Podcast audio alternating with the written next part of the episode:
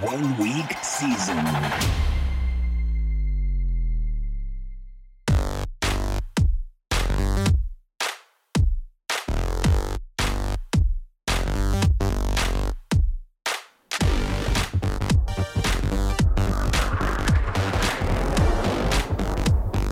OWS fan, what's going on? We made it.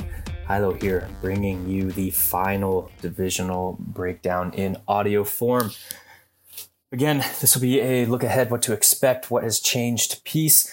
Uh, we are going to take a look at the last division we have here, the NFC East. Jumping in, we'll start with the Cowboys. Cowboys, big coaching changes. They brought in Dan Quinn to be the defensive coordinator. We'll talk a little bit about uh, how that transpired here shortly. He comes over from Atlanta, obviously, as the head coach there for the previous little bit over four years. The offensive line finally looks healthy. Could push for a top five line again if they maintain that health this offense, they were able to maintain or retain, I guess, uh, offensive coordinator Kellen Moore. With Kellen Moore at the helm, with a healthy Dak, this team is going to be a top three offense overall in the league. They played at the second fastest situational neutral pace of play in 2020. They ranked 20th in the league in situational neutral pass play rate at 61%. Uh, that could be a function of the injuries to the offensive line over the past year and a half, uh, but we'll see where those settle in. I'd expect with the offensive personnel that they have on the roster, that is likely going to maintain fairly consistent going into 2021.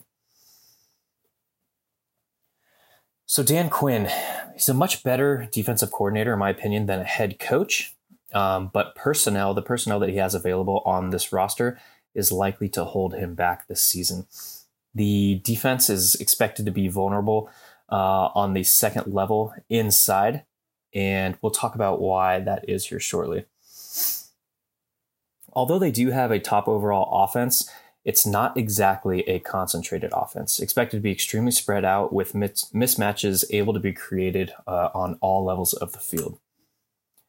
For all the talk about the pass catchers out of the backfield with Zeke and Pollard in the pass game, the running backs were targeted only 18.1% of the time in 2020, and that landed middle of the pack. There's not a very clear um, expected tight end target distribution or snap distribution heading into the season. So we'll have to kind of get a wait and see approach with this group of tight ends. But either way, uh, nothing overly spectacular. I'd expect uh, Jarwin to lead uh, the snaps at least, uh, but we'll see how that all settles out as we get the first uh, couple of weeks of the season.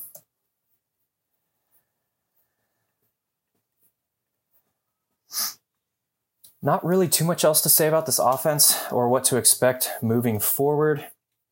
We've seen it for a couple years now. Uh, we know what to expect, at least one year with uh, Oh, geez, I just got rid of. Sorry, bear with me. I just completely dumped my computer. All right, we're back. Oh, that was cool. Sorry, bear with me real quick.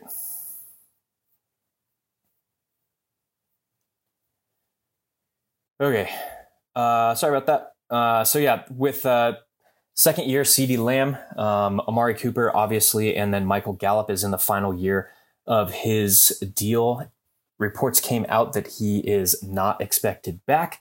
That is likely a cause of money. Uh, the amount of money that they sunk into Zeke, uh, they have to make concessions where they have to make concessions. They also have this perimeter wide receiver that profiles quite similar to Michael Gallup, deep threat um, in Cedric Wilson, so that also is likely to go into that as well. Uh, but with Amari Cooper, CeeDee Lamb, Michael Gallup, Ezekiel Elliott, all of these guys plus plus talents, so they have the ability to uh, really put pressure on a defense, especially with Kellen Moore uh, calling plays there. So back to the defense with Dan Quinn. Um, Dan Quinn has been a longtime proponent of a 4 3 cover 2 defensive philosophy, but he was actually hired as the defensive coordinator after a successful interview where he pitched an updated 3 4 single high and 3 4 cover 3 hybrid defensive philosophy. Took me a little bit of digging to find out that, uh, get a hold of that interview, but uh, basically, he went to the lab after getting fired after, what was it, four or five weeks last season from Atlanta. Went back to the lab, did a intrinsic evaluation of his defensive philosophies, and uh, came up with, I think, some actually interesting dynamics here. Um, and adjusting to the game, the new age game in the NFL, as opposed to being kind of stuck in his ways. So, uh, kudos, props to um, Dan Quinn for being adaptable, and he landed a job pretty immediately uh, because of it. So, with the defense, what do I expect? I expect a high level of zone comp- concepts, um, tailored blitz packages, and a defense kind of focusing on um, down and distance. Uh, really focusing on bend but don't break, focusing on tightening up uh, up front, and um, tailored blitz packages as you start getting into the later down and distance to go. The problem with that philosophy is the Cowboys don't really possess the defensive personnel to remain consistent in these high zone defensive looks. So, what do I expect? I expect them to struggle early in the uh, in the early going. I expect them to struggle over the short, intermediate, middle of the field and deep along the sideline areas of the field. All right, we'll jump over to the Giants. The Giants had an interesting offseason as well, uh, primarily from the defensive side of the ball. They added corner Adoree Jackson. Um, on the offensive line, or um, on the offense, they basically failed to address the offensive line woes until after 53 man cuts, and upon which they added three players to the roster. So this offensive line is going to be pretty atrocious yet again. PFF has them graded as the league's worst offensive line entering 2021. No surprise there. Evan Engram appears likely to miss the start of the season, and this dude just can't stay healthy here for us. Uh, offensive coordinator Jason Garrett somehow still has a coaching job in the NFL uh, after trotting out mundane offenses year after year. I'll talk a little bit about that here shortly. Sterling Shepard should move back to the slot after the signing of Kenny Golladay. I'd expect Kenny Golladay and Darius Slayton to man the perimeter. Expect a highly vanilla offense, little to no stats, uh, little to no pre-snap movements, little to no misdirections, mundane route trees from the wide receivers. So with this kind of setup, um, it's likely to me that Sterling Shepard leads the team in targets, uh, but it's really not a lot to get excited about uh, from the pass catchers here. The Giants held running back Saquon Barkley's health pretty close to the chest this offseason. Now, will it, it appears that he's going to be set for week one. It's pretty likely in my eyes that he's eased in over the first few weeks of the season. Yes, it's been almost a calendar year since suffering his injury in my opinion, though, with the amount of draft capital they have invested in him, with the amount of flack that they got with that associated draft capital invested in him, it's likely that they're going to take it a little bit slower than they would somebody else uh, early in the season. Now, for the biggest change from this team, they get the return to health of James Bradberry at the cornerback position. They added Adoree Jackson to the secondary Bradberry was graded as a top five corner in 2020 by PFF, and Jackson is one year removed from a top five finish himself after missing parts of 2020 due to injury. So this defensive back, uh, this cornerback pairing is going to be above average for the Giants. The rest of the secondary filled out by Jabril Peppers and Logan Ryan. So this secondary actually looks pretty good on paper. Expect a 3 4 cover 2 base defense, um, utilizing little blitz rates, and it's going to rely on nose tackle Austin Johnson to clog running lanes, forcing opponents, uh, opposing backfields to the edge where their athletic linebackers can basically handle the rest. We'll move over to the Eagles, where basically everything under the sun changed for them this year. They brought in new head coach Nick Sirianni, who comes over as the who served as the offensive coordinator for Indy uh, last season. He brought with him offensive coordinator Shane Steichen, who comes over from the Chargers offensive coordinator position, and brought with him defensive coordinator Jonathan Gannon, who came with him from Indy, who served as the defensive backs coach there. Jalen Hurts, my dude, at quarterback, they have the youngest starting wide receiver corps in the league. DeVonta Smith is 22, Jalen Reagor is 22, Quez Watkins is 23. I expect DeVonta Smith, Jalen Reagor primarily playing the perimeter, with Quez Watkins primarily playing the slot. Zach Ertz returns to the team. I expect a good bit of 12 personnel in conjunction with Dallas Goedert there. They do have a pretty atrocious pass blocking offensive line.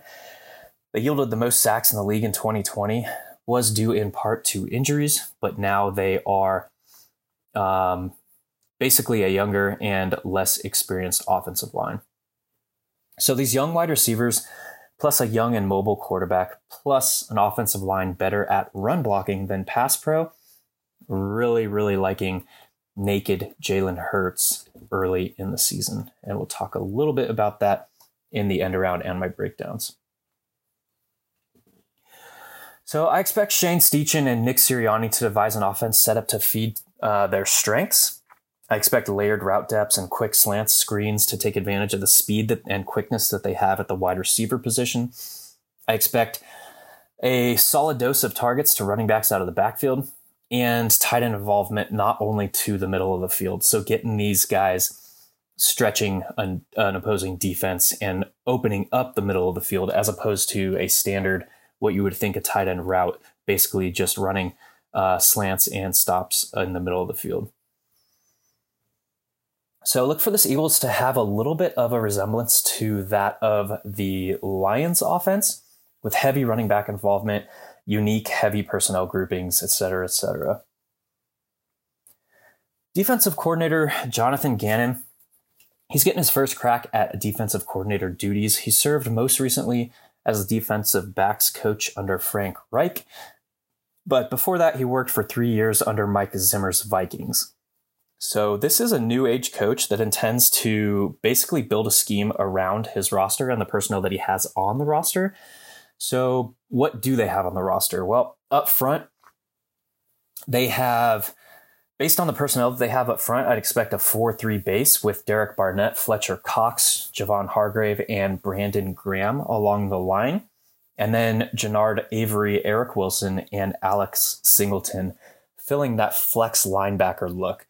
It's not going to be a traditional 4 3 base I'd expect those linebackers to be highly mobile, showing blitz, uh, dropping into coverage, basically the nine here from this linebacker corps. On the back end, I expect a mix of man and zone principles with uh, basically everything from single high through cover four and uh, quarters coverage.